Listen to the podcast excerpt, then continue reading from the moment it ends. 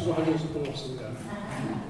근데 제가 박수 치는 거 보니까 건강한 분이 참 많으신 것 같아요. 10초 동안에 최소한 30번을 쳐야 건강한 겁니다. 몇 번 치셨어요? 자, 지금부터 한번 10초 동안에 몇 번 치라면 자기가 쉬어보시면서 치겠습니다. 시작!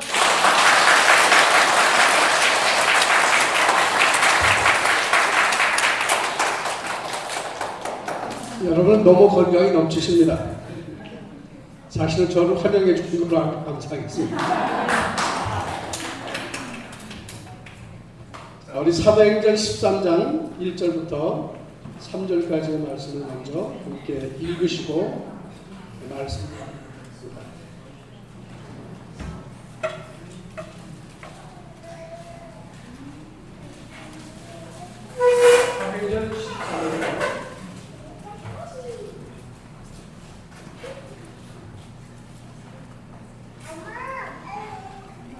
구절이니까 다 같이 힘있게 한 목소리로 공독하겠습니다. 안디옥 교회 손자들과 교사들이 있으니 곧 바나바와 니게르라는 시몬과 브레 사람 루디오와 분봉하는 헤롯의 젖동생 마나엘과 및 사울이라 주를 섬겨 금식할 때에 성령이 가라사대 내가 불러시키는 일을 위하여 바나바와 사울을 따로 세우라 하시니 이에 금식하며 기도하고 두 사람에게 안수하여 보내니라. 어, 이 교회는 느낌이 참 열심인 분이 많이 계시다. 찬송을 불러도 아주 박력 있고 에너지가 넘칩니다. 얼굴을 봐도 웃음이 활짝. 이거는 부흥할 수밖에 없는 교회의 기본적인 요소를 갖추고 있습니다. 근데 기분 나쁜지 아멘 안 하는 사람이 계신 거 보니까 여기는 특별 초대받은 손님이 아니라 주역이 오신 자입니다.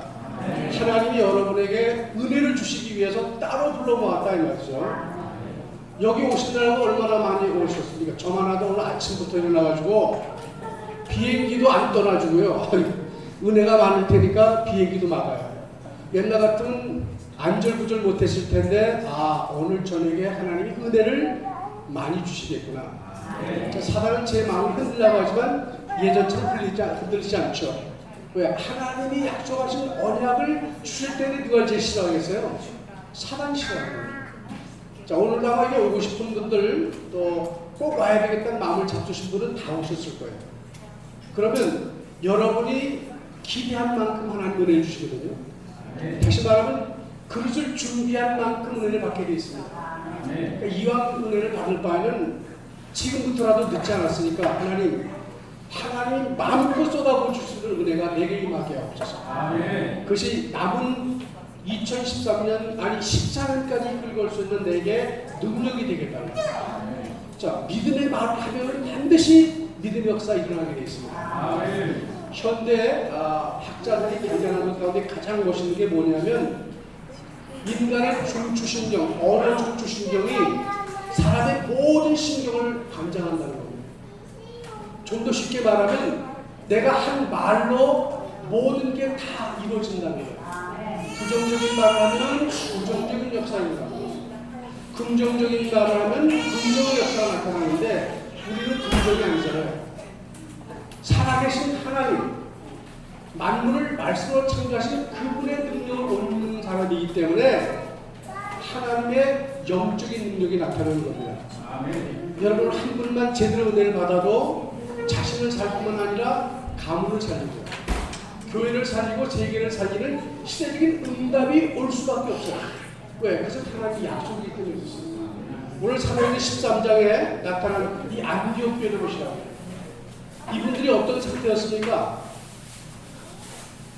환란을 피해서 따로 와서 예배 드린 사람이에요. 아니 예수 안 믿으면 이렇게 도망, 도망다닐 필요가 없거든요.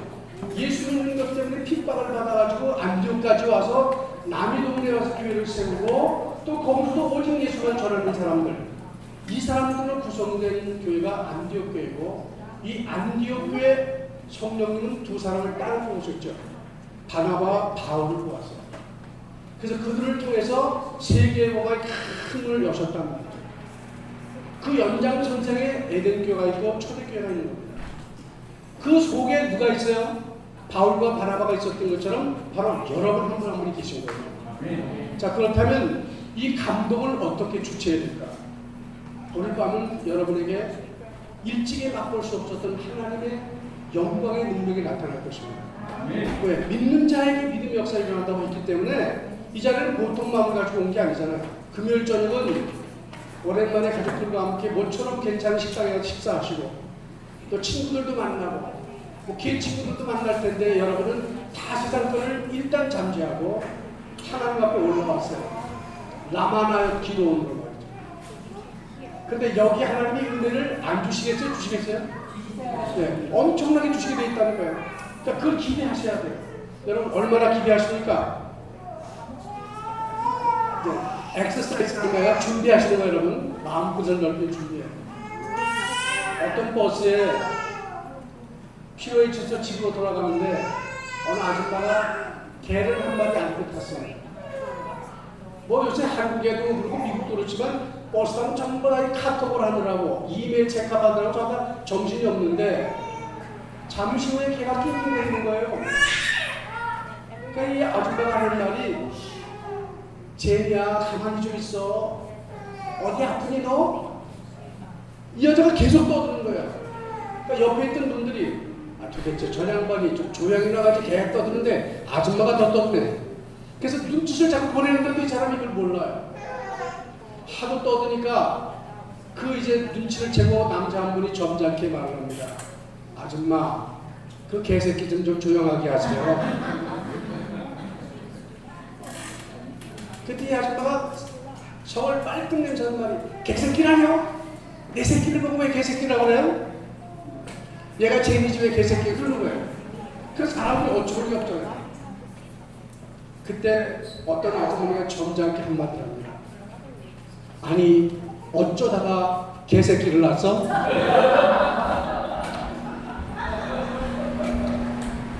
어차피 뒤집어졌잖아요, 그죠? 이렇게 웃는 얘기하는데도 안 웃으신 거니까 보통 강승장이 아니시네요. 여러분, 하나님은 우리에게 뭘 주시죠? 기쁠 때 웃음을 주시는 거예요. 여러분이 웃으면 한 번 웃을 때마다 우리 몸의 근육 650개가 움직이고요. 뼈는 206개가 움직일 뿐만 아니라 얼굴 근육의 80개, 오장육부가 웃음의 강량에 따라 움직이면서 다이어트 효과가 있다면 혹시 다이어트 하시는 분 안 계세요? 이왕 하나님 앞에 왔으면 마음껏 웃으시라니까요. 이건 세금도 안 내요. 미국에서 일하고. 자, 이 웃을 때 나오는 호르몬이 때로는 요통을 없애기도 하고 디스크를 치료하기도 하고 류마티스 통증까지 없애됩니다. 근데 억지로 웃음을 찾아 참지 마세요. 자 보세요. 하나님 우리에게 뭘 주시는지 보실래요? 민수기 6장 24절에 보면요. 여호와는 내게 복을 주시고 너를 지키시기를 원하며 여호와는 그의 얼굴을 내게 비추사 은혜를 푸시기를 원합니다. 여호와는 그 얼굴을 내게를 향하여 드사 평강 주시기를 원합니다. 하나님은 평강 주기를 원합니다. 그러니까 문제가 와도 사건이 터져도 긴급한 일이 발생해도 거기에는 우리에게 평강 주시고는 하나님의 계획이 있다는 거예요. 그걸 볼 수 있는 눈이 열린 사람은 이미 성숙한 사람이지만 문제가 오고 사건이 터지면 옛날처럼 방방 뛰는 사람은 아직 시간이 걸릴 사람이에요. 여러분 방방 뛰고 불평하고 인보지 쓰다가 문제 해결됩니까? 잠시는 되는 것 같지만 그 문제는 또 계속 연장되는 겁니다. 환란 날에 나를 부르라 내가 너를 건지리니 하나님 약속했습니다. 여러분은 세상의 모든 일을 지금 뒤에 두고 이 산에 올라와서 하나님이 주시는 은혜를 삼하는 마음으로 왔다는 거예요. 그럼 오늘 이 저녁에 하나님이 무슨 말씀을 주려고 저렇게 강사가 앞에 서두에 웃어라 말을 하고 즐거워라 말을 할 것일까? 예, 웃으면서 말씀을 받으면 오래 기억나지만 인상 쓰고 받으면 10분도 못 가도 다 좋아요. 여러분 여기 열심히 올라오셨죠? 1시간 이상 오실 거 아니에요? 또 식사하셨죠? 지금 여기는 울리지 은혜 받을 수 있는 조건이 별로 없어요. 그렇다고 제가 잘생긴 것도 아니고 말이죠. 평범하니까. 자, 그런데 말씀이 가슴을 울린다. 내 마음에 젖어온다. 그럼 여러분 졸래도 졸 수가 없습니다. 왜? 말씀이 살고 운동력이 있기 때문에 좌우의 날성감이 돼서 나의 문제 해결할 뿐만 아니라 하나님이 내게 뭘 원하시는지를 알게 하신단 말이에요. 하나님 눈에 보이지 않죠? 하나님 만날 수 없어요. 근데 하나님이 말씀으로 오늘 내게 역사하십니다. 여기 오신 분들은 보통 사람이 아니죠. 왜?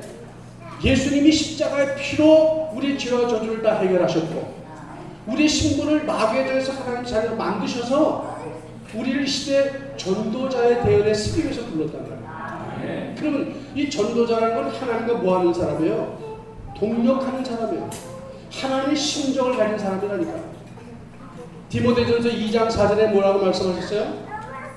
하나님은 모든 사람이 구원을 받으며 그럼 여러분 구원하기 위해서 지금 이 자리에 와 계시고 또 구원받은 사람이 어떻기를 바라느냐? 구원을 받을 뿐만 아니라 진리를 아는데 이르기를 원하십니다. 구원만 받는 게 아니라 하나님의 진리, 영원한 진리가 뭔가를 알기를 바라십니다. 근데 그렇다면 여러분은 구원도 받으셨고 이미 진리를 아셔서 이 자리에 왔다는 말은 하나님이 뭔가 여러분 훈련하셔가지고 그 일에 앞장서 세우는 그건 전도자의 축복 속으로 들어놓기 위해서 부르신 거라는 거죠. 자, 나는 시대 살릴 전도자다. 교회 살릴 전도자다. 세계 살릴 영적 서비스다. 그게 올 여름에 캐치프레이스예요. 그죠? 자, 그러면 아까 말씀드린 것처럼 여호와의 말씀이니라 너희를 향한 나의 생각을 내가 하나니 평안이요 재앙이 아닙니다. 너에게 미래, 미래와 희망을 주는 것이라고 에레미야 29장 11절에 말씀하셨어요. 하나님 우리에게 미래와 희망을 위해서 오늘 자리에 불렀다. 그러면 그 말씀을 어떻게 해야 돼요? 어디다 새겨야 됩니까? 여러분 지금 노트에 새기고 계시잖아요. 근데 그 노트를 10년 기록해 보니까 제가 노트 보는 적이 별로 없더라고요. 그래서 저는 여러분에게 절대 쓰느라고 밑에 보지 마시라고. 저하고만 눈을 맞추자입니다. 제가 욕심이 많으니까. 중요한 건 뭐냐? 말씀에 귀를 두자. 조원이가 노트 쓰면 볼 것 같지만 잘 안 봐요. 어디다 새겨야 돼요? 새겨야 돼요. 마음에 새기시고.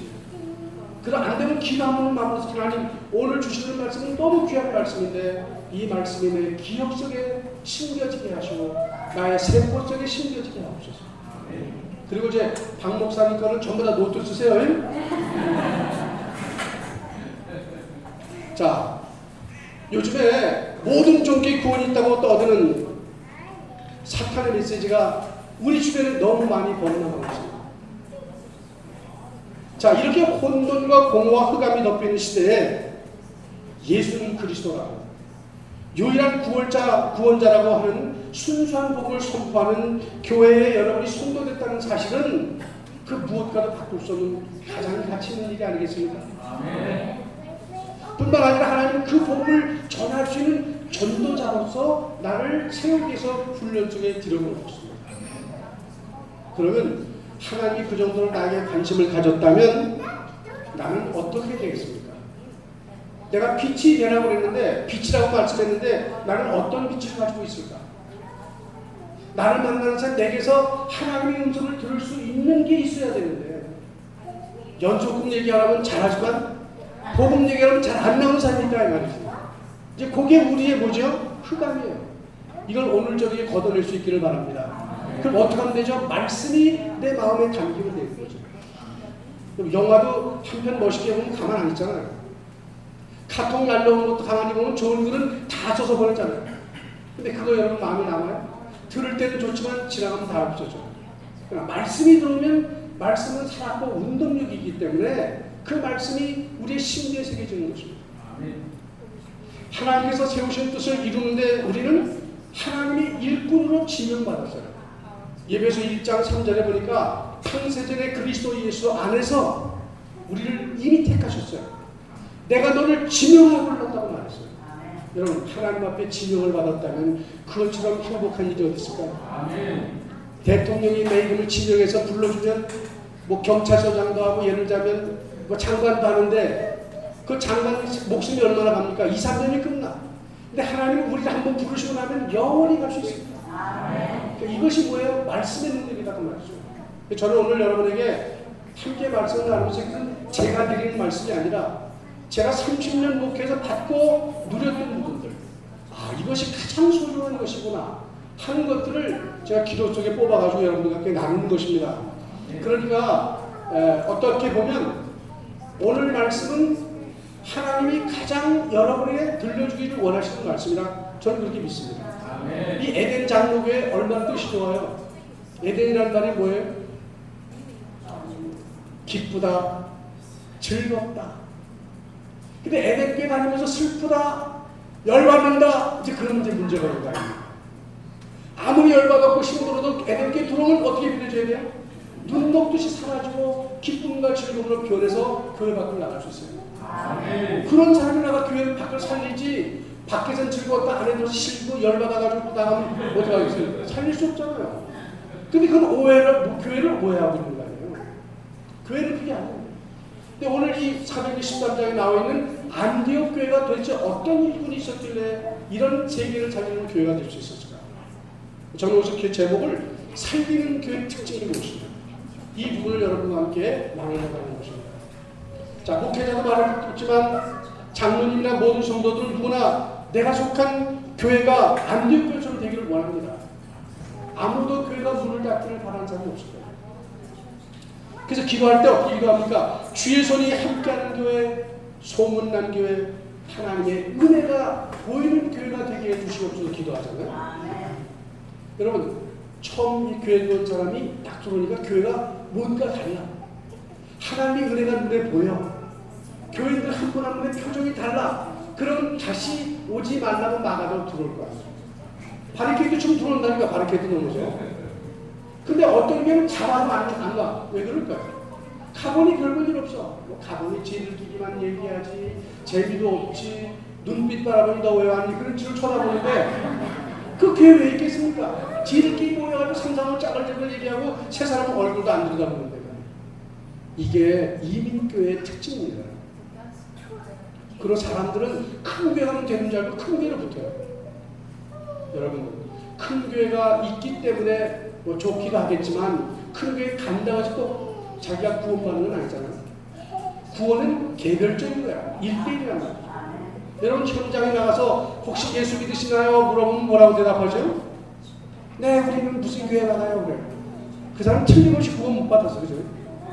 내가 예수 믿느냐고 물어봤지, 네가 우리 교회 나가냐고 물어본 거 아닌데 왜 교회 나간다고 얘기하냐 이거죠. 특히 큰 교회 교인들이 많이 그래. 뉴저지, 뉴욕은 안 그래. 멋있던 그렇지. 사람이 말귀를 못 알아듣는다니까요. 그리고 예수 믿는 사람이 더 빡빡해. 아, 그렇게 왔으면, 아이고, 전도하시나 수고하십니다. 물 한 잔이나 사주고 하시고 그래야 되는데, 우리는 나가요. 싹 돌아갔습니다. 여러분 그러지 마시고, 누가 들어오더라도 오셔서 반드시 주스라도 잡수고 가십시오. 왜? 물한 모금 대접하는 것도 전도자에게 선택기는 하나님께 기록하고 상을 주신다고 그래요. 상 받는 건 좋아하는 상 받은 짓을 안 한다는 말이 안 되는 거 아닙니까? 자, 오늘 근데 이 어, 안디옥교를 보니까 안디옥의 성도는 어떤 성도들이 모였기 때문에 무슨 일이 있기 때문에 그렇게 세계적인 교회, 소문난 교회가 될 수 있었어요. 우리 모두가 고통하는 시대를 살면서요 안디옥 교회처럼 당시의 시대를 살려내는 교회 그리고 미래를 살려내는 교회 우리 랩런트들이 마음껏 세계를 경영할 수 있는 자리에 올라갈 수 있는 교회가 되기를 주님의 이름으로 축원합니다. 그래서 첫째는 뭐가 있었느냐? 예수 생명의 생명과 그런 일꾼이 있었습니다. 세상에서 불러냄을 입은 하나님의 백성들이 모인 곳이 교회잖아요. 교회를 에클레시아라고 말합니다. 다시 말하면 세상 살릴 목적으로 세워진 게 교회지. 그냥 우리끼리 모여서 예배만 드리자고 세운 게 교회가 아니잖아요. 교회를 세운 목적은 반드시 생명 살리는 것이고 그 교회가 지역을 살려야 되고 나가서 더 잘하는 후대들과 모든 민족을 살리라고 하나님 세우신 게 교회인데 과연 교회가 오늘 이런 구실을 하고 있는 근데 여기 보인 우리 성도들을 하나님은 불꽃 같은 눈동자를 지금도 살피십니다. 네가 무슨 일을 하는지 하나님 관심 가지고 보고 계신 것입니다. 여러분, 제가 볼 때 여러분은 보통 분들이 아닙니다. 그냥 하는 얘기가 아니에요. 보세요. 하나님께서 한 생명도 소홀히 여기는 생명은 없어요. 천하보다 귀한 게 영혼인데 나를 건지기 위해서 주님이 얼마나 많은 일을 하셨습니까? 수많은 손자들을 보내셨고 율법과 그리고 또한 불만한 하나님의 사람들을 통해서 여러분을 오늘까지 훈련하셨다는 거예요. 근데 나는 그렇게 10년, 20년 예수 믿었는데 얼마큼 성장했을까? 자기가 자기의 성장 모습을 알 수 있다면 얼마나 좋을까? 거울 있으면 거울에 비춰보면 좋겠는데 거울을 봐도 우리 겉모습을 나도 속마음은 몰라. 자 그러면 이렇게 살다가 인생을 끝나버린다면 얼마나 억울합니까? 자기가 자기 성장하는 것을 볼 수 있으려면 뭐가 필요합니까? 오늘 이 속에서 여러분 답을 찾기 바랍니다. 그래서 이건 제가 요거 다 찍어주지 않겠어요. 깨닫는 게 틀리기 때문에 아 내가 얼마큼 성장했나 척도는 뭘알수 있을까 라고 하는 궁금증을 계속 가지시고 말씀 듣기를 바랍니다. 그래도 좋은 사람은 보통 사람이 아니니까 다시 첫째 예수님이 오실 때시야 즉 그리스도 자신을 깨닫고 이 사실을 전하는 생명난 일꾼들이 바로 안디옥교의 교인 일꾼이었던 것입니다. 요즘 일부 교역자나 신학자마저도 예수를 모르는 해괴망측한 소리 하는 사람이 너무 많습니다. 모든 종교의 구원이 있다고요? 여기도 가면 구원받고 저기도 가면 구원받습니까? 그 성경 어디에 그런 게 있어요? 천하인간의 구원을 얻을 만한 다른 이름 예수 말고 주신 적이 없다고 말씀했단 말씀입니다. 목에 칼이 돌아돼야지. 근데 오늘날 어떻습니까? 교회들이요. 모든 종이 구원이 있다고 같이 목 닥치고 별짓 다 한다니까 지금. 저는 비난하려고 하는 말이 아닙니다. 복음이 뭔지를 모르는 사람도 있단 말이죠. 우리 한국에서 이단 만드는 감별사 최모 목사라는 사람이 있었어요. 하도 교회를 어렵게 만드니까 그 친구 목사가 찾아가서 예수는 그리스도야. 그게 초대교회 했던 복음의 일성이잖아. 그랬더니 그 친구한테 뭐라고 하지 아세요? 예수나 그리스도와 똑같은 말이지. 그따 소리가 어딨어? 나한테 그런 소리 하지 마. 이런 지하에 그 말의 의미도 모른 채 친구를 내치더랍니다. 이 사람이 부르짖는 원리가 뭐냐면 두 가지를 말했습니다. 하나는 삼신론과 월경 잉태론이라는 패망측한 교리를 빼냈습니다. 그 사람이 결국은 자기가 이단으로 찍혀서 교단에서 제한을 받고 말았습니다. 여러분 예수라는 말이 무슨 뜻이죠? 예수는 하나님의 이름이야. 구원자라는 말이잖아요. 그럼 그리스도라는 말이에요. 그분의 직분이야. 창세기 3장에 하나님 떠난 죄로 말미암아 영원히 죽을 수밖에 없는 인간의 죄를 해결하시는 대체사건이시고 하나님 떠나서 하나님 만나는 길을 모르는 그분을 만날 수 있는 길을 열으신 선지자예요. 이 세상 사단 마귀를 꺾으신 만왕의 왕 바로 그리스도 그 이름이 그 상징을 우리가 그리스도라고 말하는 것 아닙니까? 요걸 알고 영적 싸움을 하는 사람하고 모르고 그냥 부른 사람하고는 사단도 한단 말이죠. 여러분 정말 여러분 이 세 의미를 알고 귀신 들린 상태 얘기해 보세요. 벌벌 떱니다. 근데 다 한다고 나도 한다고 떠들다가 막상 흑암 앞에 가면 꼼짝 못하는 사람이 있어요. 그럼 지식으로 날지만 실제로 자기는 신앙 고백이 안 되는 거예요. 바로 예수님은 죄사단의 종로를 인간의 큰 문제를 십자가의 보혈로 해결하신 유일하신 그만 두 번째 이 어떤 일꾼이 있었느냐 그리스도를 체험한 그리고 그리스도를 누리고 증거하는 일에 생을 바쳤던 분이 바로 바울 같은 분이었습니다. 그분은 말합니다. 뭐든지 내게 유익한 것을 그리스도를 위하여 다 해로 여기는데 그 이유는 내 주 그리스도 예수를 지식이 가장 고상하기 때문이다. 이 세상에 무엇과도 바꿀 수 없는 이름이 예수 이름인 것입니다. 이 그리스도를 체험한 성도는 지금도 아마 똑같은 심정일 것입니다. 내가 이걸 조금 더 일찍 알았더라면, 내가 왜 과거에 몰랐을까 하는 아쉬움이 여러분 마음에 남아있잖아요. 그것을 고백한 뒤 그의 인생 비전이 완전히 성령에 바뀌었습니다. 전에는 예수 믿는 사람을 체포하고 죽이는 데 앞장섰던 사도 바울이 예수를 만나고 난 다음에 어떻게 바뀌었습니까? 그는 인생의 목표가 분명해졌습니다. 빌립보 3장 14절에 말씀하기를 표대를 향하여 그리스도 예수 안에서 하나님이 위에서 부르신 부름의 상을 위하여 달려가노라. 자기 인생의 목표 다름질은 바로 그 표대를 향해 달려갑니다. 여기 계신 여러분과 저는 전부 다 이런 목표가 있는 사람들입니다. 목표가 같고 믿음이 같아요. 그러니까 여러분은 목사님과 장로님과 모든 성도가 다 그리스도 안에서 하나예요. 완네스를 이루자 말할 것도 없을 만큼 완네스가 돼야 되잖아요. 그러니까 같은 목적이 같은데 다른 게뭐 있습니까?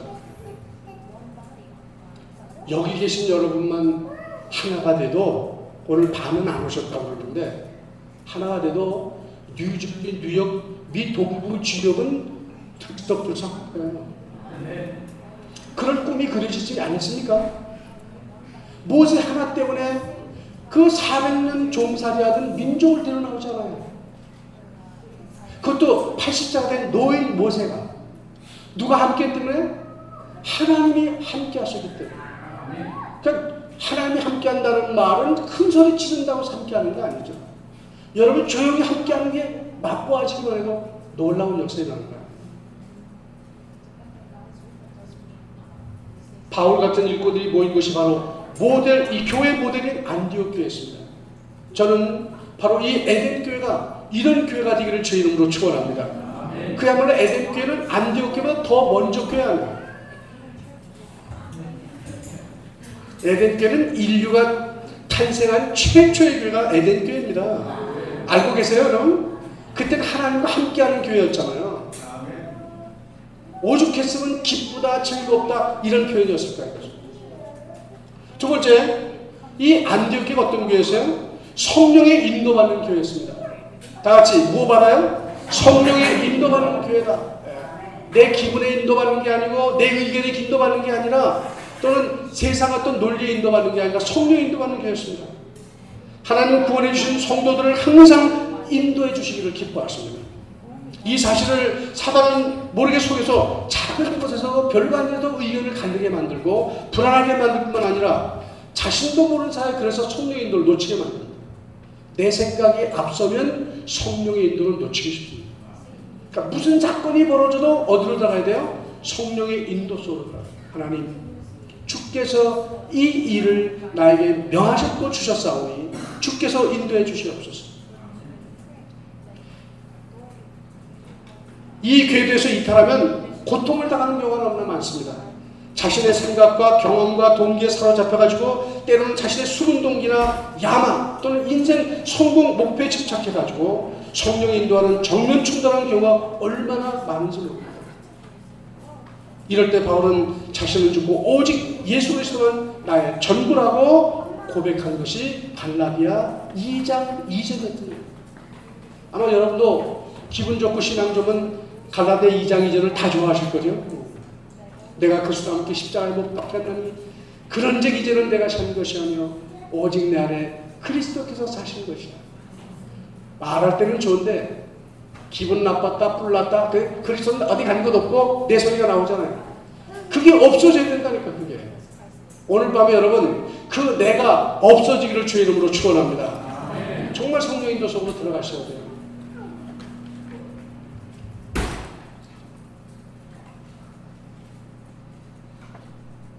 우리가 살아가면서 맛보는 여러 가지 체험 가운데 가장 중요한 게 여러분 뭐라고 생각하십니까? 하나님이 나가, 나와 함께 한다는 이 사실이 믿어지는 게 아니라 자연스럽게 맛봐지는 거 아니겠어요? 그러면 이 하나님이 함께 하는 것이 맛보아진다는 사람은 이미 성령과 함께 가는 사람이고 성령과 함께 가면 일을 만나든지 어떻게 돼요? 만사 형통할 수밖에 없는 거예요. 네. 여러분 이런 축복이 여러분에게 임한 줄 믿습니다. 네. 어떤 예수님을 잘 믿는 분이 한 번은 갑자기 밤에 전화를 받았어요.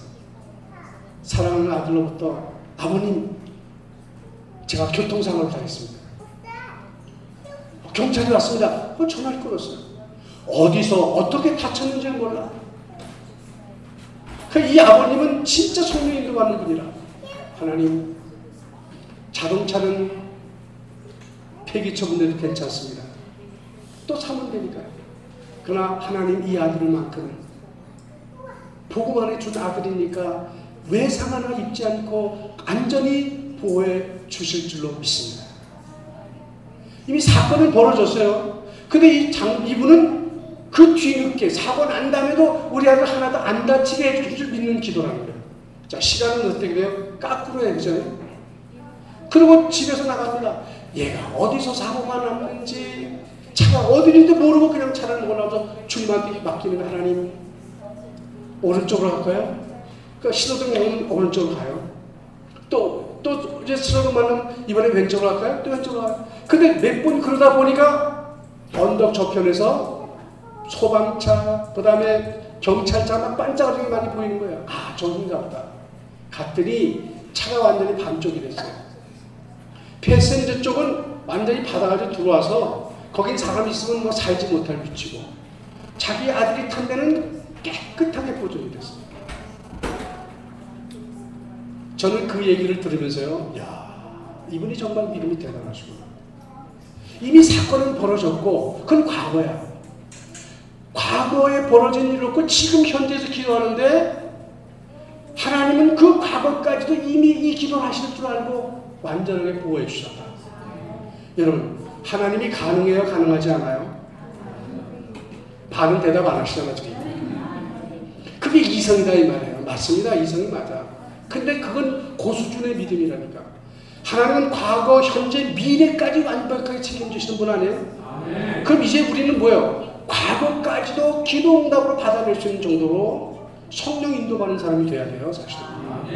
하나님 능치 우리가 네 입을 넓게 열라 내가 채우리라 말씀하셨어요. 그 넓게 연다는 게 뭐예요? 그 입을 있는 만큼 여러 개 넓게 여는 거예요? 여러분의 믿음의 입을 열리라는 거예요. 자, 에덴 교회가 한 200명 된다고 가정합시다. 하나님 200명 가지고 세계복음 하겠습니까? 하나님 200명을 늘 훈련하시고 닥달하셔서 세계적인 인물을 만드시기 위해서 아직까지 부모의 문을 열지 않으셨어. 그나마 또 있는 것도 또잘 있다가 나가기도 해. 부흥되는 것도 지금 안타까운데 또 나가기까지는 얼마나 서로 안타깝겠습니까? 괜찮습니다. 그 사람이 들은 말씀 밖에 나가면 얘기 안 하겠어요? 걱정할 거 없어요. 이 교회는 하나님께서 세우셨고 주님이 십자가 피로 세우신 교회이기 때문에 주님이 앞장서 책임지고 계신 줄 믿습니다. 우리는 그, 그 분을 믿고 따라가는 거예요. 벌써 이 안디옥교가 지금 성령 인도를 기가 막히게 받잖아요. 지금. 그럼 성령 인도를 받으려면 어떻게 되죠? 오직 그리스도가 되야 된단. 하나님이 주신 답이 그리스도밖에 더 있어요. 그렇죠? 문제는 수만 가지, 몇백만 가지가 될지 모르지만 그 모든 답의 중심은 뭐예요? 그리스도야. 이 문제도 주님이 답이십니다. 그러면 그 믿음대로 하나님이 역사하신다는 거예요. 이런 복을 받는 여러분이 이게 실제로 삶에서 날마다 체험돼야 그때 비로소 아, 이 말이 무슨 뜻이구나 알게 됩니다. 그럼 그때부터는 성령 인도가 나도 모르게 받는 것이 어떻게 되는 거예요? 성령 인도받는 사람은요, 첫째, 아주 얼굴이 피곤합니다. 내 영혼 평안해. 내 영혼 평안해. 찬송을 하죠. 근데 조금만 문제 말하면 속이 불안하고 말이지. 안절부절 못하고 지금 여기 와 앉아 계시지만 혹시 우리 남편 밥 먹었을까? 그 애가 공부 잘할까? 모든 염려를 죽게 맡기고 와야 되는데 막, 못 맡긴 거예요. 지금. 자, 그런 분들은 오늘 완전히 6월의 신앙을 갖길 주 이름으로 축원합니다. 모든 염려를 맡겨버렸어요. 내일 일, 내일 염려하는 그게 그게 복이지 그게 믿음이지 그래도 그렇지 어떻게 내일 걸 오늘 걱정하느냐 하나님 그러신다 그럼 해봐라 평생 그러다 죽으면 어떡합니까 저 말씀을 따라가는 그런 새로운 출발이 됐으면 좋겠습니다 그래서 성령인들 받으려면 어떻게 될까요? 매 순간마다 성령의 인도를 받지 못하면 취하게 될 수밖에 없다는 걸 아셔야 돼요. 그래서 순간순간 성령 인도 받기 위해서 우리는 영적 싸움을 싸워야 돼요. 불안하게 만드는 요소, 염려하게 만드는 요소. 그 우리는 뭐라고 그래요? 어떤 어머니들이 얘기할 때 걱정도 팔자다. 하도 걱정을 많이 하니까 팔자를 벗어나시기 바랍니다. 걱정은 사단의 사실은 노크 소리야 그래요. 아, 내가 걱정하냐? 사단이 방문했구나. 주 예수 이름으로 명하느니 모든 문제 해결것이 그리스도 이름으로 명하느니 얘기하시라니까요. 이 문제 하나는 축복이 있다. 믿음으로 선언하시라니까요.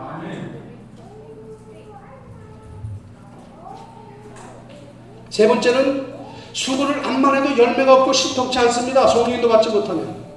그래서 그리스도신 예수님이 내 삶의 중심이 되도록 성령 인도 받기 위해서 예수님이 나의 주인이 돼야 돼요. 돈이 주인 아닙니다.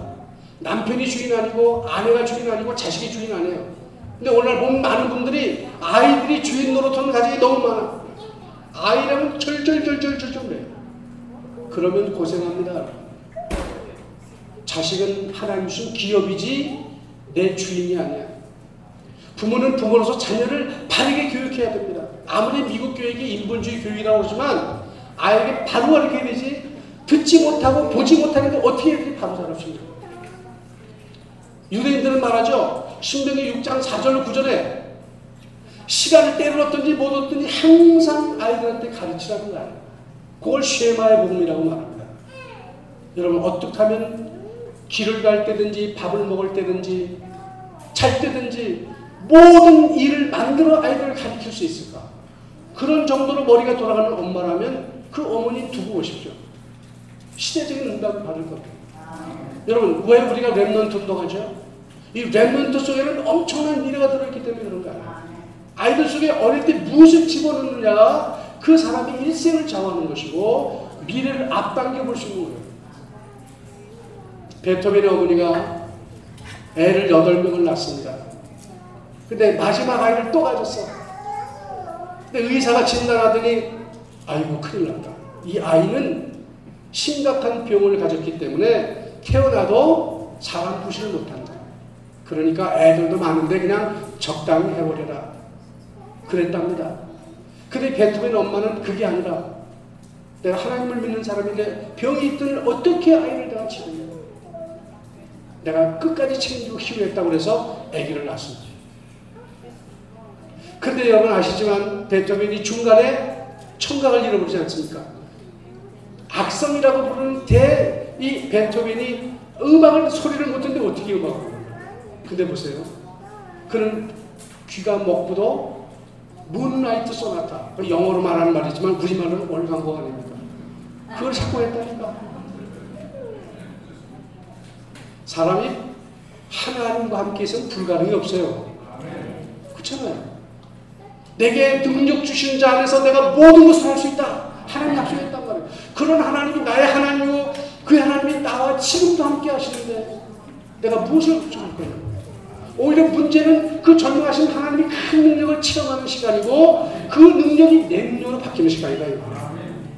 여러분 이번에 이 수요회가 끝나고 난 다음에 여러분에게는 뭐가 딱 보여야 되냐면 자신감이 보여야 돼요. 아 우리 교회는 정말 유저리 살릴 교회가 맞다. 누가 뭐라고 해도 이것만은 절대 잊지 말라 이 말이에요. 그래서 하나님 우리 박찬범 목사님을 대구 하나학교에서 훈련시켜서 우리에게 보냈구나. 이거 아멘이 신통찮아요, 근데. 그렇잖아요. 이게 한국에서 훈련 잘 받고 여기 와서 지금 10년 이상 목회하는 건 보통 힘든 거 아니에요, 사실. 어떤 사람은 와서 1년도 못 견디고 가잖아요. 여러분 10년 있어는 말은 이미 벌써 하나님이 깊이 뿌리 박은 귀한 나무야. 거긴 맺을 열매가 많다니까요. 사람이 인간적으로 조금 나와 어? 안 맞는 게 있어도 안 맞는 게 축복이지 다 맞으면 또 어떻게 살겠습니까? 다른 데서 아름다움을 발견할 수 있어요. 아 부부가 같은 사람 맞습니까? 쌍둥이 같이 난 쌍둥이도 틀린데 말이에요. 틀린 거를 곱게 볼 수 있는 눈이 열리기를 주의 이름으로 축원합니다. 그러니까 성도가 하나도 같은 사람 없잖아요. 그런 걸 인정할 줄 알고 그것을 수용할 수 있는 교회가 되면 이 교회는 차고 넘치는 역사가 곧 시작될 것입니다. 자, 성령이, 그럼 안디옥교는 성령의 인도를 통해서 뭐 했습니까? 성령의 인도만 받은 게 아니라 성령 인도를 통해서 선교사를 파송하는 교회였습니다. 자, 교회의 존립 목적은 만민을 살리는 전도, 그 선교에 있는 것입니다. 그러니까 교회를 성립한 이유가 뭐예요? 이 교회가 세워진 이 뉴저지를 살리고 미국을 살리고 세계를 살리라고 하는 하나님의 소원을 품고 세웠다 이 말이에요. 그런 종에 여러분을 뭐든지 불러다가 이 교회에 꼽아 놓으시고 심어 놓으신 거예요. 그럼 여러분 열매를 맺어야 될 거 아니겠어요? 그 기도가 뭐가 돼? 하나님, 주님이 나를 이 교회에다 세우셨다면 저에게도 열, 전도 열매가 맺게 해주십시오. 그리고 돌아보세요. 돌아보면 이제까지 안 보이던 사람이 보이기 시작합니다. 하나님, 제게 전도할 문을 열어주세요. 사도 바울도 전도할 문을 열어달라고 그랬지 그냥 돌아다니는 거 아니잖아요. 여러분 전도할 문 열어달라고 기도 얼마나 해보셨어요? 하나님, 전도할 문을 열어주세요. 오늘 내 발걸음이 닿는 그곳에 주님이 구원하기를 원하시는 영혼이 있을 것이고 그럼 그에게 이 복음을 전할 수 있도록 제 입술을 열어주십시오. 그러니까 무슨 말을 할까 걱정하지 말고 뭘 얘기할까 걱정하지 말아요. 대신에 염려하지 말라니까 또 아무도 안 들으면 안 됩니다. 주일 강단 메시지는 잘 들으라는 말이에요. 그리고 세 대지 보통 하실 거 아니야. 몇 대지였어요, 목사님? 어쨌든 뭐 보통 세 대지 하는데 그 중에서 하나만 딱 기억하세요. 와, 여기 머리가 좋아. 어떻게 하나만 기억하냐. 다 하지. 그러시는 것 같아요. 아, 저는 머리가 안 좋아가지고 내가 설교하면 한 대지밖에 안 남더라고요. 한 대지만 잘 잡아도 수지 맞는 거예요. 그래서. 여러분 시편 91편에 넘어가면 여호와를 기뻐하는 자에게 하나님이 시대적인 응답을 준다는 내용들이 나옵니다. 기뻐한다는 건 뭐죠? 말씀을 사모하는 거고 말씀을 사랑하는 거예요. 하나님 눈에 안 보이는데 그분의 말씀을 사랑만 해도 하나님이 시대적인 응답을 주겠다는 약속이 있다면 이거야 얼마나 우리가 쉬운 거예요.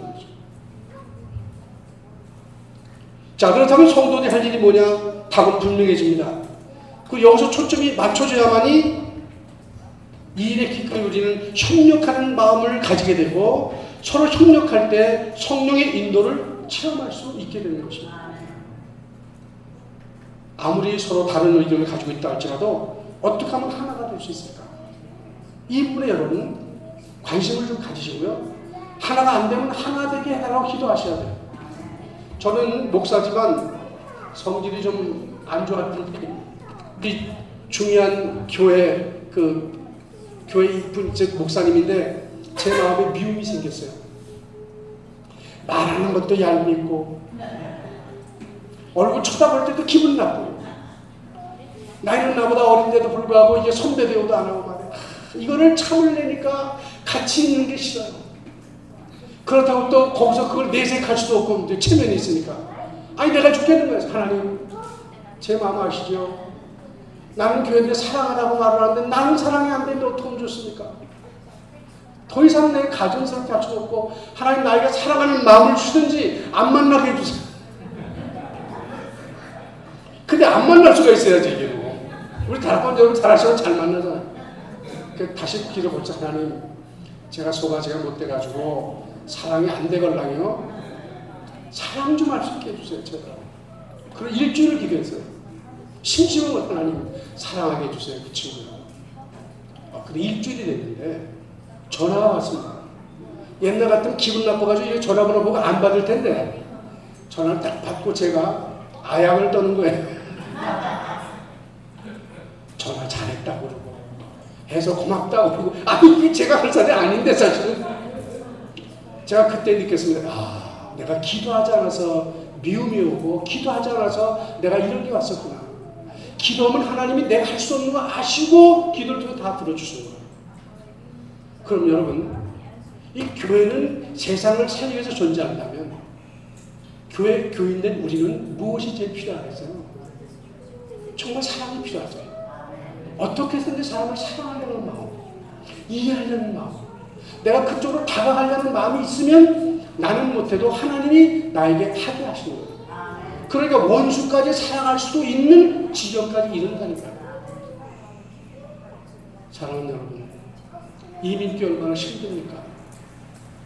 한국에서 여러분이 성공한 분들이 여기에 많이 오셨을 텐데 아버님 첫째 영어가 안 되지 미국을 이해하지 못하니까 하는 것마다 자꾸 사업이 실패하지 과거에 한국에서는 나 그러면 정도 알아줬는데 여기는 아무도 알아주잖아 그런 속에 교회 오니 교회 와도 알아주는 사람이 없지 굉장히 사실은 살아가는 삶 자체가 즐겁지 않을 수도 있습니다 자 거기까지는 이해합니다 근데 교회는 나를 알아주라고 오는 것이 아니에요 교회는 하나님이 나를 사랑하셔서 불러주셨고 그런 사람이 모여서 아직도 너처럼 고통하는 사람에게 이 복음을 전해 살리라는 거예요.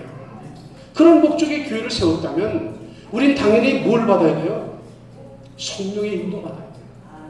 그리고 성령의 인도만 받는 게 중요한 게 아니라 성령의 인도 받는 사람을 성교사 파송해야 돼요. 근데 여러분, 여러분의 교회는 이미 성령 인도를 잘 받으시는 김철규한 선교사를 보내셨잖아요. 그러니까 여러분에게는 지금 제일 정도를 가고 있는 거예요, 지금. 그렇다고 하나로 만족하면 안 됩니다. 자, 그럼 이제 우리 교회가 할 수 있는 일은 뭘까? 이렇게 하나님이 원하는 일에 여러분이 전적으로 올인했다면 이제 해야 되는 것은 이 교회는 하나님이 보시기에 어떤 교회가 되면 좋은 교회일까요? 제가 세상과 비교하겠습니다. 이 교회는 병원과 같은 교회가 됩니다. 여러분 잘 아시지만 사경을 헤매던 환자가 수술로 건강을 회복하게 되는 그 놀라운 응답을 어디서 받아요? 병원에서 받아요. 죄와 저주로 말미암아 고통받던 사람이 최고의 사신 예수님을 만나서 구원받고 치유받는 교회가 된다면 이 교회 왜 하나님 사람을 안 보내겠느냐. 그럼 오는 사람들의 관심을 가지셔야 돼요. 근데 조심할 게 있습니다. 저도 이 복음을 받고 나서 만나면 만나자마자 영적으로 바로 들어가니까 사람들 기, 기가 질려가지고 안 오더라고 보니까 너무 놀래가지고 근데 우리는 뭐 저러다 오늘 죽으면 어떡할까? 그 생각을 하니까. 바로 영접 들어가니까 이 사람들이 이 교회를 이상한 교회로 보는 거예요. 그 교회를 많이 뺏겼어요. 그래서 내가 교인들한테 훈련했어요. 이제는 오면 절대 그러지 마라. 한 달 정도 두고 보고 잘 서로 사귀어서 어느 정도 마음이 통할 정도로 한 다음에 얘기를 해라. 그리고 그냥 하지 말고 반드시 먼저 자기의 간증부터. 그래서 그런 훈련을 시켜놨더니 그 다음에 온 사람이 떠나더라고. 지금도 제가 그 사람을 지금 우리 다락방에서 두 사람을 보는데 이웃계로 하거든요.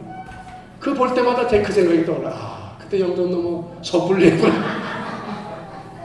너무 그렇게 서둘렀구나. 우리가 너무 극단적으로 흐르면 안 됩니다.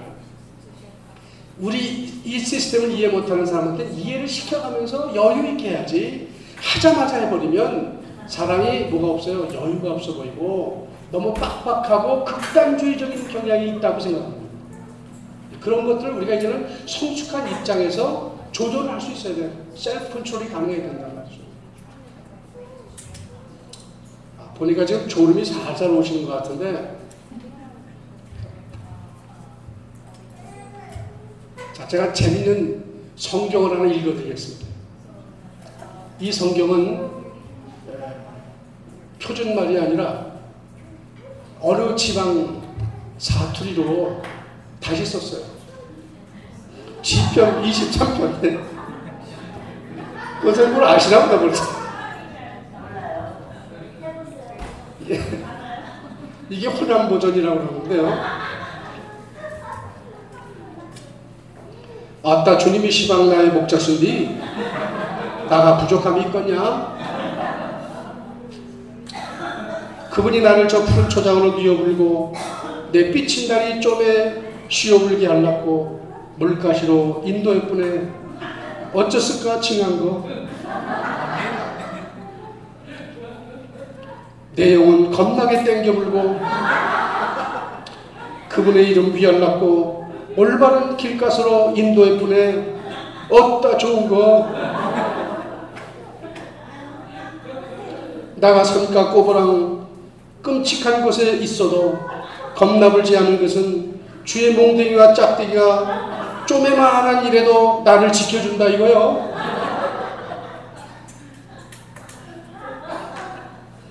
어따 죽겠어 저 싸가지 없는 놈들 앞에서 내게 밥상을 베푸시고 내 대급방에 기름칠해 주신 게로 참말로 나가 기쁨을 누마이 나가 사는 동안 그분의 착하심과 부른 맴씨가 나를 칭하게 따라댕긴께로 내가 어찌 그분 댁에서 묶어 자고 안 나갔냐니? 다 깨셨어요? 사실 이 밤에는 여러분이 안반 깨어 있으려고 해도 한계가 있기 때문에 사실은 참 힘들어요. 그래서 제가 한번 우스운 얘기를 준비해 본 거예요. 오늘날 교회들이 침체 현장을 많이 겪고 있습니다. 그래서 침체되는 이유가 무엇일까? 그 화란의 개혁교회 신학교 교수인 드보스라고 하는 교수가 교회의 피폐한 영적 상태 원인이 무엇일까를 찾아내기 위해서 목사님들과 선교사님들과 신학생들 또 신학 대학 교수들 한 200명에게 편지를 보내가지고 이제 모임을 가게 됐습니다. 그러니까 처음으로 이 영적 피폐 원인이 무엇인가를 찾아보니까 회개가 없기 때문이라고 하는 결론이 나왔어요. 그러니까 계속 회개에 대해서 부르짖고 회개 기도를 했는데 그래도 마찬가지라 영적 피폐 원인이 회개만이 아니라는 게 발견됐어요.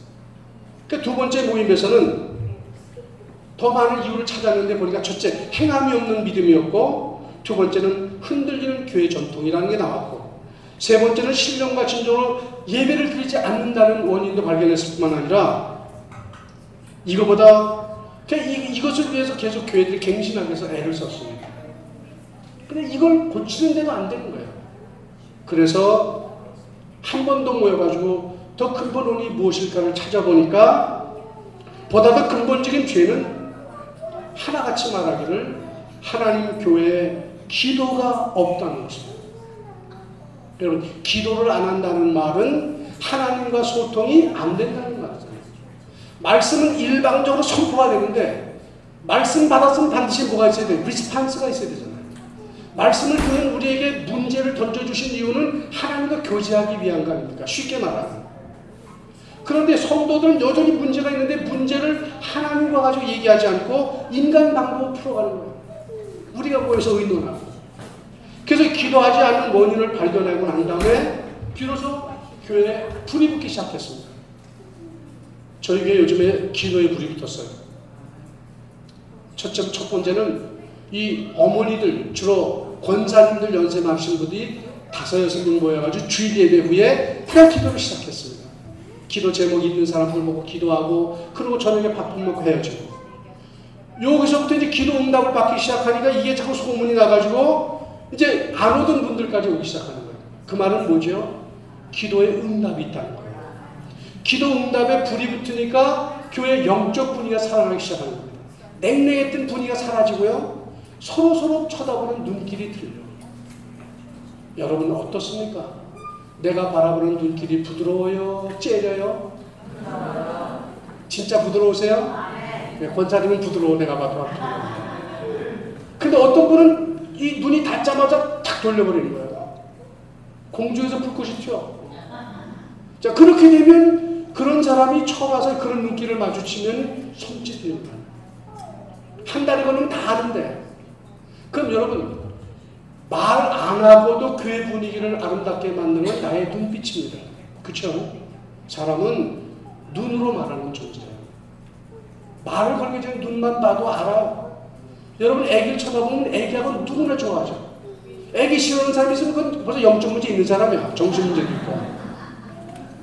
애기는 누구나 다 좋아합니다. 왜요? 걔는 마주쳐도 아무런 그런 기분 나쁜 게 없어요. 생글생글 웃고 좀 낯가린 애들이 좀 무서울 뿐이지 없어요. 그럼 여러분 어른끼리 마주치면 얼마나 무서워요. 이게 우리 교회의 영적 분위기라는 거예요. 그러면 3, 4분 만나더라도 눈이 따뜻하게 마주치고 얘기하시는 정도로 여러분 그 완리스를 이루어 가셔야 된다는 거예요. 자, 성령의 인도 받아서 지금 선교사까지 파송했다면 이 사람들이 한 일이 뭐였어요? 성령의 인도로 따로 불러내가지고 기도를 시키셨잖아. 누가? 성령께서 지금. 하나님은 여러분의 뜻이 있어서 이번 여기에 자신 기도를 하기 위해서 모여온. 오늘 저녁에 말씀 들으면 재미있는 순서도 있지만 오늘 밤은 가능하면 덜 주무시고 한번 기도를 해보세요. 최소한 10분. 하나님과 10분 정도 한번 깊게 기도해 보시랍니다. 그 대신 놀지 말라는 얘기 아닙니다. 재밌게 노세요. 열심히 노세요. 허파가 터질 정도 웃으며 놀아보세요. 그리고 기도해봐요. 어떤 경험을 하게 됩니다. 한 번만 이 기도의 응답을 받으면 나머지는 그냥 풀려버려요. 쫙 열린다. 시온의 대로가 열리길 주의 이름으로 축원합니다. 그러니까 우리는 교회 개념을 바꿔야 돼요. 교회는 천국이 아니고 병원이다. 이기적이고 좀 안 좋은 사람, 세상에서 말 많은 사람, 용납하기 어려운 사람이 온다 할지라도, 무례한 사람이 올지라도 여기서 새로워지도록 영광로가 되야 되죠. 여러분, 그러면 우리 교회는 누구 칭찬을 많이 해야 되는 줄 아세요? 그렇죠. 역시 권사님이 멋있는 제자예요. 목사님 칭찬이 힘이 많도록 해야 됩니다. 우리 목사님은 이게 좋고 저게 좋고 처음 온 사람은 목사님 좋다는 소리 듣다가 교회 가야 된다고. 그 다음 주에 이제 장로님 좋다는 얘기 들어야 되고 권사님 좋 여러분 좋다고 하면 좋아진다니까요. 비결 알았죠 이제? 교회 부분 간단한 거예요. 선행을 많이 하는 건 좋은 일일 수 있지만 여러분 선행이 갑자기 쉽게 되는 거 아니잖아요. 안에 있는 사람이 서로 사랑해주고 아껴주고 높여주는 여러분도 높여주는데 할 수만 있으면 깎아내려요. 보는 데는 안 그러지만 안 보는 데는 그냥 그 테이블마다 캡틴을 정하셔가지고 절대로 남의 얘기하지 않도록 그게 여러분 캐치프레이즈가 되셔야 돼요.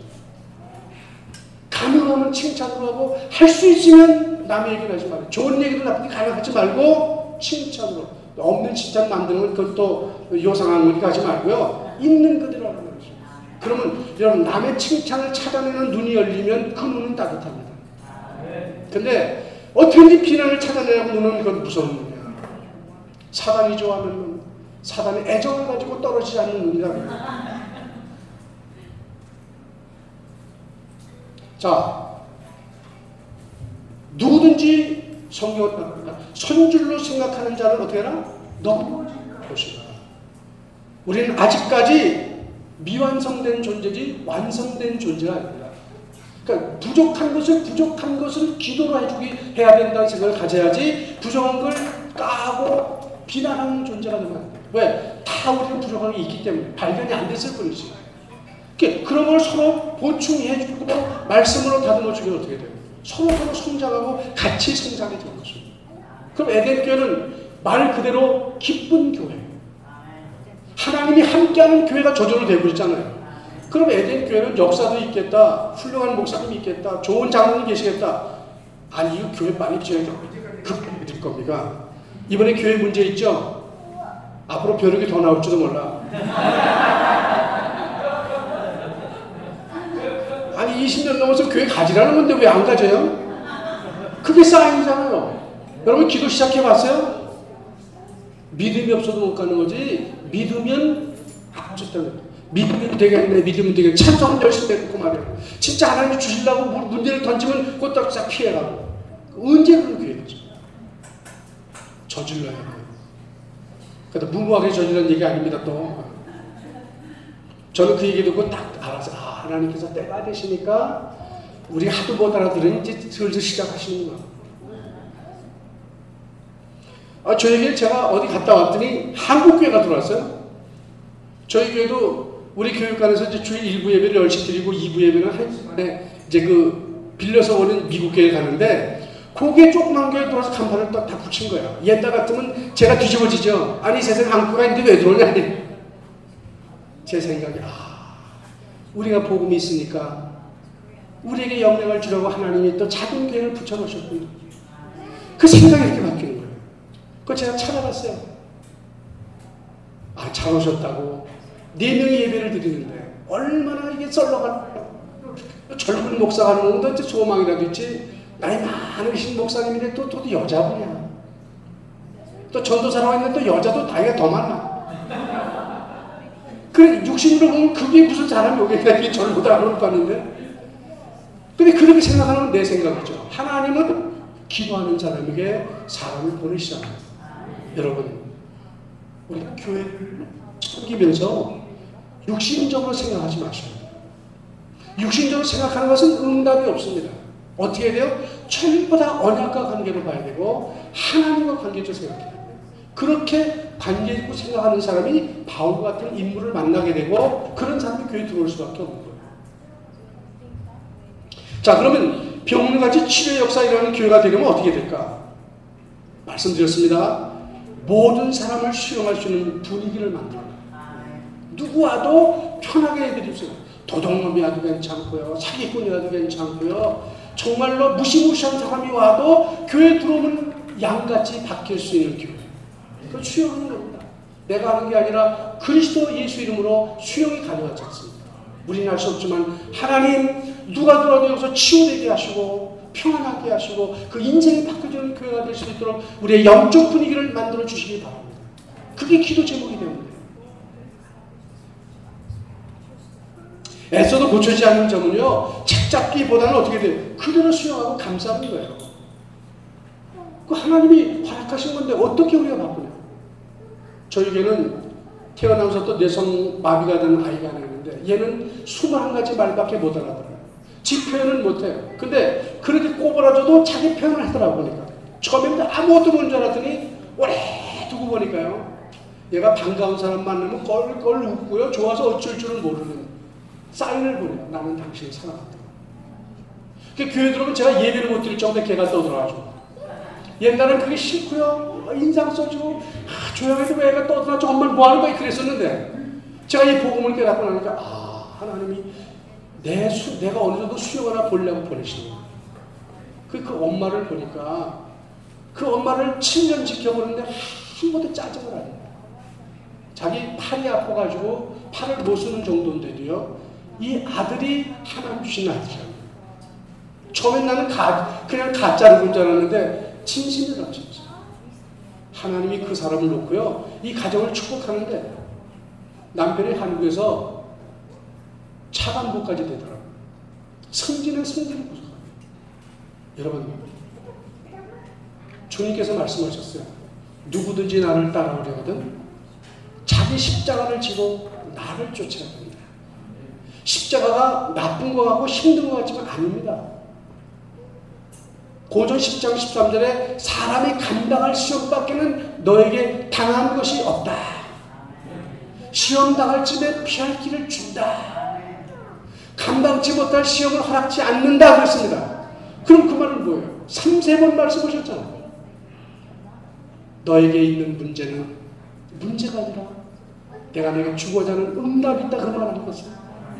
자 그러면 우리에게 교회 온 문제가 뭐냐고 지금 예배 못 드리는 벼룩 문제 같지만 여러분의 교회를 가지라는 사인 아니겠어요? 저는 그렇게 응답을 제가 받고 왔단 말이죠. 돈은요 하나님께 주시잖아요. 현실이 어떤데요? 그래 현실은 어려워요. 그 맨날 현실 바라보고 있으면 뭐가 될 것 같습니까? 현실은 지나가는 거예요. 뭐만 남아있어요? 영원한 진실만 남아있는 거예요. 내가 너의 하나님이다. 너는 내게 부르짖으라. 내가 부족함이 있겠냐 말씀하셨습니다. 사랑하는 여러분, 오늘 강단을 통해서 여러분에게 무엇을 잡아야 될지, 어떤 그가 세상을 살리는 교회인지에 대해서 말씀하고 있습니다. 이 교회가 제대로 되려면 누가 치유받아야 돼요? 나 자신부터 치유받아야 돼요. 남의 것을 비판하고 남의 것을 생각하기 전에 먼저 내가 치유받을? 내가 혹시라도 남이 듣지 않지만 남의 얘기만 나왔던 비판적으로 가는 사람은 아닌가? 남의 좋은 점보다 나쁜 점을 먼저 보는 눈을 가지고 있지는 않을까? 남을 칭찬하면 나는 기분이 좋은 게 아니라 괜히 기분이 뒤틀리는 사람은 아닌가? 그럼 아무도 보여주지 않아요. 자기만이야. 이런 걸 찾아내서 하나님 앞에 내놓으신 하나님 내 속에 아직도 내가 모르고 이 부분이 그리스도로 치유되게 하시고 그러면 누가 하나님이 하시고요 내 자신이 알아요 내가 치유된 자신을 알면 누가 다가가고 하나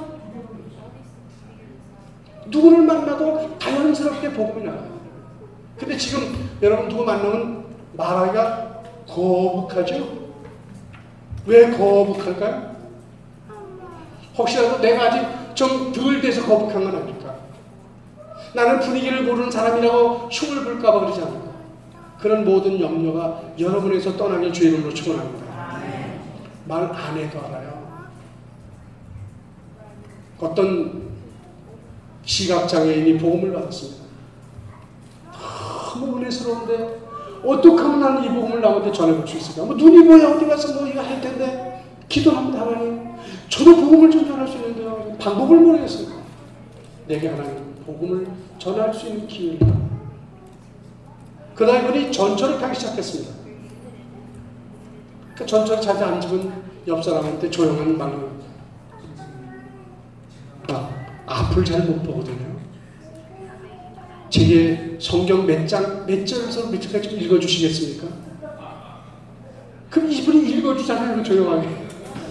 그 다시 한번 읽어주실래요? 몇 절?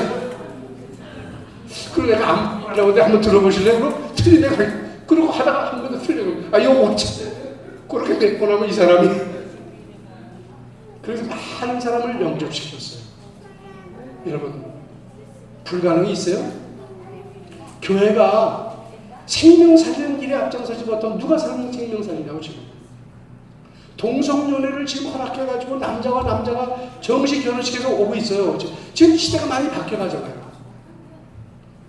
근데 이게 복음이 있다면 좀 더 고상하게 가르칠 수 있을 텐데 지금 사회는 그게 안 되잖아요.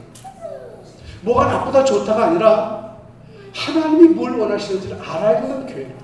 건강한 교회는 시대를 살릴 수 있어야 되고 미래까지 살 수 있어야 되는데 교회가 건강하지 못하면 휩쓸려 갈 수밖에 없는 것이고 이런 흑암과 공허와 혼돈이 흡수하는 이 땅에서 하나님 정말 여러분과 저를 한 시대 살릴 수 있는 교회로 세워주기를 원하셔서 오늘 이 교회를 주셨다.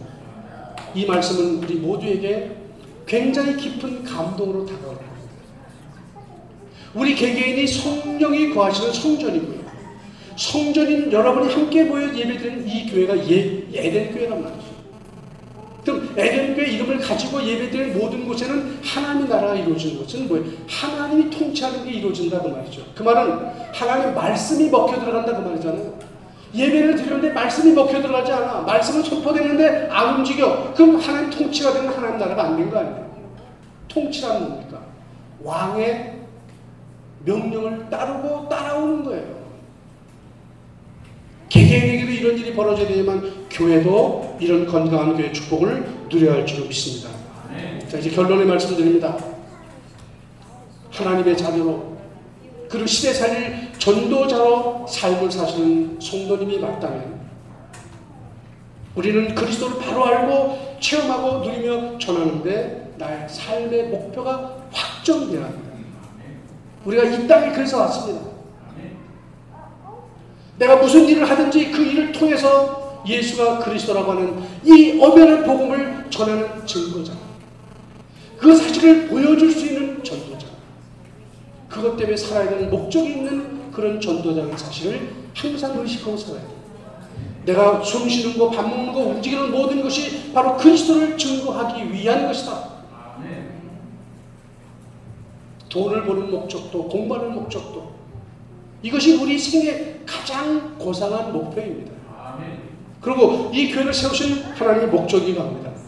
그렇다면 날마다 우리는 복음을 맛보고 누리고 감격하는 날이 있어야 돼요. 여러분 사람은 감격하지 않고는 움직여지지 않습니다. 그렇기 때문에 우리는 이 일을 지속하기 위해서 매일 삶 오늘로 내 자신의 성숙을 항상 꾀해야 됩니다. 그러면 오늘의 말씀을 왜 붙들어야 됩니까? 우리를 축복하시는 하나님께서는 하루 종일 말씀을 성취하고 계십니다. 하나님이 뭐하고 계세요? 뭐 우리 해주고 계세요? 하나님의 선포하시는 약속의 말씀을 성취하고 계시다는 말이에요. 이 말씀을 잘하면 오늘의 말씀을 잡는 것은 너무나 당연한 거예요. 아무리 바빠도 너희는 먼저 그의 나라와 의를 구하는 게 우리 우선순위 삶의 우선이라면 눈 뜨자마자 뭐부터 해야 될까? 기도하고 말씀 잡는 거예요. 그럼 말씀이 안 잡힐 수 있죠? 그러면 그 주간에 주셨던 말씀 하나 딱 잡고 계십니다. 그래서 누가 탁 찔러도 말씀을 할 수 있는 정도. 그래서 성취될 말씀을 내 영혼, 내 생각 속에 담아뒀으면 이것이야말로 우리에게 큰 힘이 되잖아요.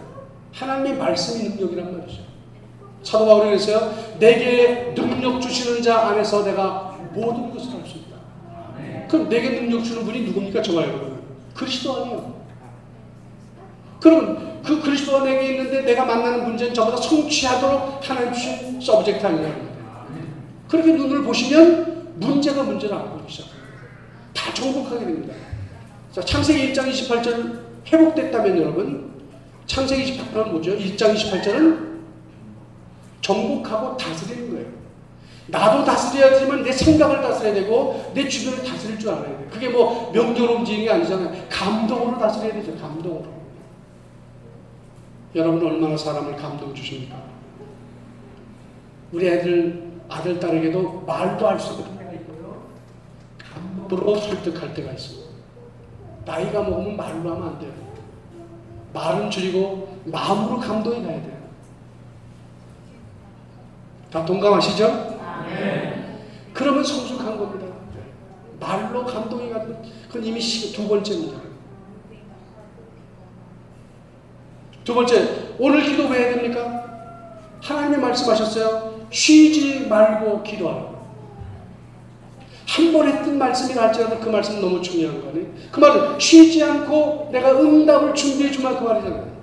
우리는 응답이 필요한 사람인데 쉬지 않고 기도 안 하니까 응답이 안 오는 거예요. 준비하고 기다리시는데 얼마나 기대되고 가슴 벅찬 은혜가 우리에게 약속되어 있느냐 이거죠. 아침에 일어나세요. 쉬지 않고 기도할 수 있도록 하나님 내게 기도의 영혼을 불어넣어 주시옵소서. 믿음대로 됩니다. 하나님 내게 쉬지 않고 기도할 수 있는 영을 부어 주시옵소서. 내가 이 에덴 교회를 살리는 시대적인 인물 되길 원하고 영적 생물시 되기를 원합니다. 그 얘기를 여러분의 자녀들이 들어보세요. 따라한다니까. 하나님 나도 우리 엄마처럼 우리 아버지처럼 교회 살리는 영적 서밋이 되게 해주세요. 이게 평생의 머리에 남는다니까.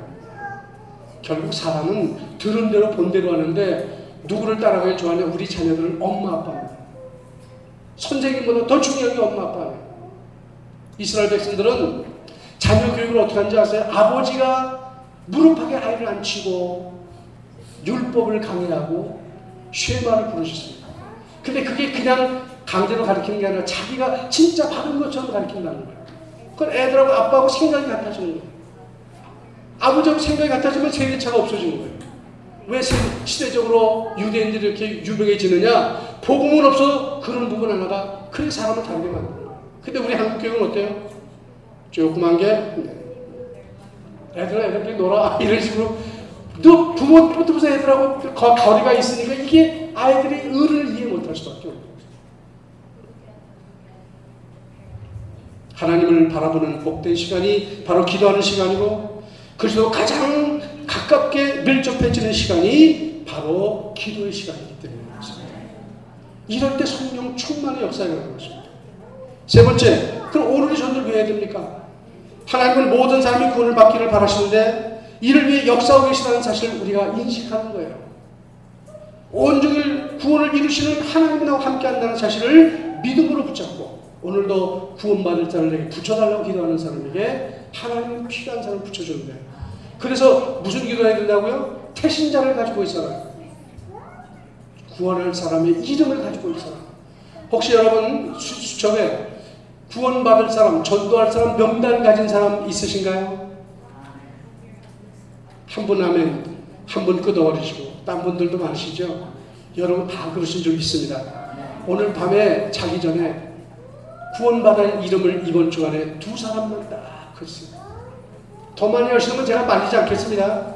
근데 오늘 밤에 두 분 꼭 하세요. 두 분은 안 하실 것을 들어보세요. 한 분도 없어요. 다 하신다고 그랬으니까요. 목사님 잘 보세요. 그러면 여기 벌써 뭐야? 한 50분 이상 오셨으면 100명은 벌써 대상이 되잖아. 그 기도하라고 벌써 그 사람 이름이 나와야 돼. 하나님. 이분이 아직도 예수를 모르고 세상적으로 육신적으로 살고 있는데 속히 주님을 만나주는 문을 열어달라. 그 기도가 응답된다는 사실을 안다면 기도 안 하면 못 견디잖아요. 하나님의 계획은 모든 교회가 안디옥 교처럼 그리스도의 복음만을 전하는 교회가 되기를 바랍니다.